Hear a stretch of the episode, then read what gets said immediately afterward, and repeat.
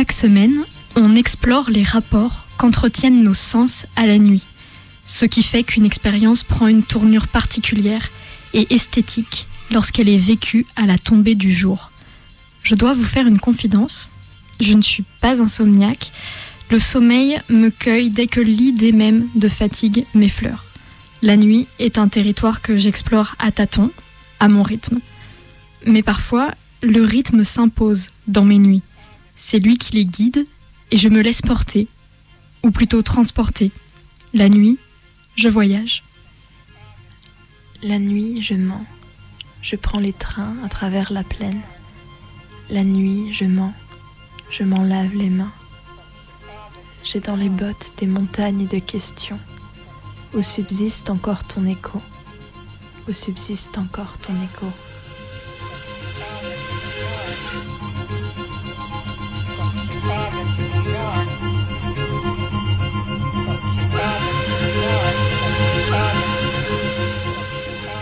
Sur les quais froids et ventés, les rares voyageurs s'emmitouflent de gros manteaux. Tout prend une allure ancienne. Nous attendons le train de nuit. Les petits rideaux et les rails d'aération pleins de poussière qui rejettent de l'air frais. Jamais personne ne nettoie l'aération des trains. Et je regarde comme on jette un œil dans le placard de barbe bleue la crasse laissée par les années et les centaines, les milliers de passagers avant moi. Il n'y a plus d'heures dans les trains de nuit. Qu'il soit tard le soir ou très tôt le matin, c'est toujours le même sentiment de flottement. On n'est pas tout à fait réveillé, tout fonctionne au ralenti. Et pourtant nous sommes transportés à toute vitesse sur des rails. On traverse la France. On ne dort jamais vraiment dans les trains de nuit. Même les trains couchettes avec leurs petites couvertures de laine fine et leurs couloirs tout droit sortis du crime de l'Orient Express. Rêver de grands voyages. Prendre la route à bord du transsibérien. Départ de Nice ou de Paris. Deux jours pour rejoindre Moscou. Une semaine pour traverser la Russie de Moscou à Vladivostok. En face de nous, la mer. Plus loin, le Japon. Il paraît qu'à bord du transsibérien, chaque wagon est équipé de samovars, ces grandes théières remplies d'eau bouillante et accessibles à tous les voyageurs. Et pourtant, et pourtant, j'étais triste comme, un enfant.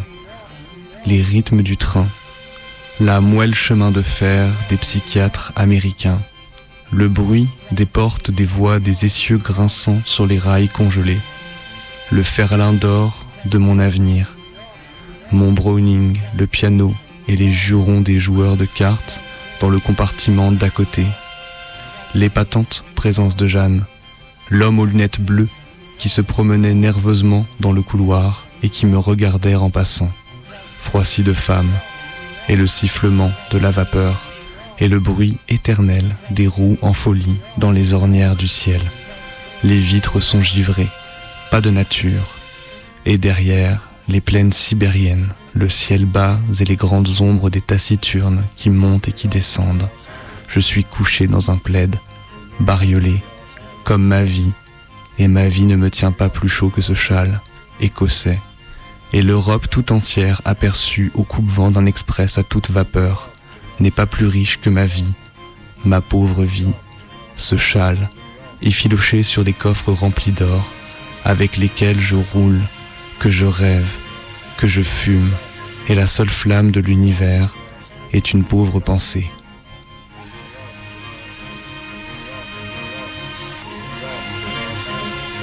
Sur mon quai, épuisé, j'imagine la gêne, le silence, les multiples nationalités qui se côtoient et se dévisagent dans les trains de nuit, qui s'évanouissent peu à peu en Europe. Nous restent les bus de nuit, qui poussent les pauvres à la mobilité pas chère, longue et fatigante. La tête contre la fenêtre, je somnole. Le paysage défile, tout va si vite que je ne vois rien. Les images se fondent les unes sur les autres. Mon œil est hypnotisé par tant de mouvements.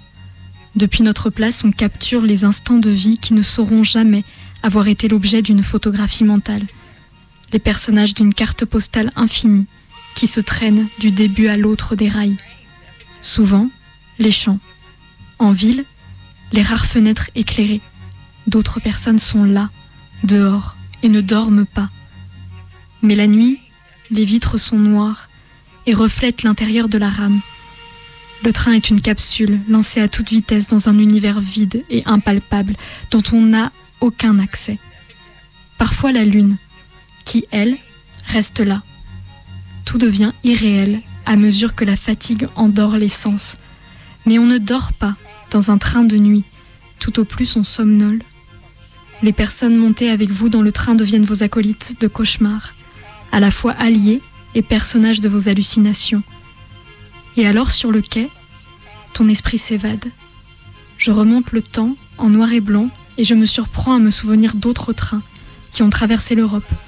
Je me souviens de Steve Reich, de sa musique Different Trains qu'il a composée alors qu'il prenait des trains aux États-Unis, en se souvenant lui aussi que sa famille aurait pu prendre des trains différents s'ils étaient restés en Europe dans les années 40.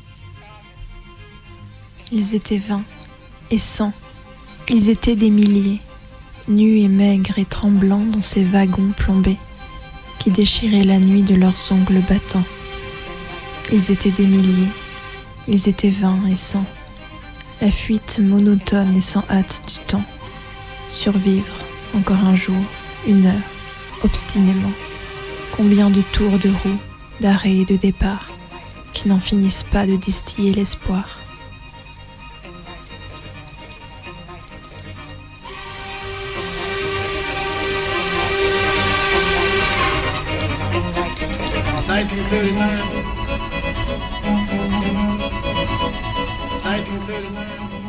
Sur lequel la tête éclate, on entend Bachelung, Jean Ferrat, Agatha Christie.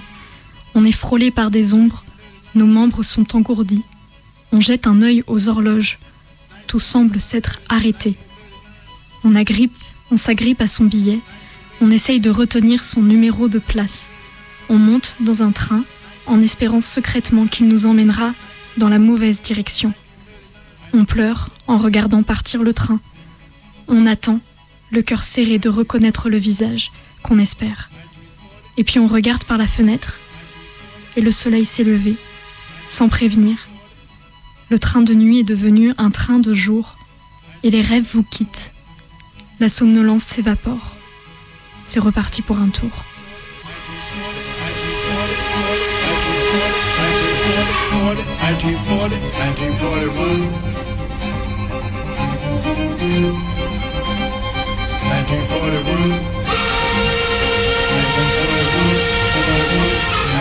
1941, 1941, 41, 1941.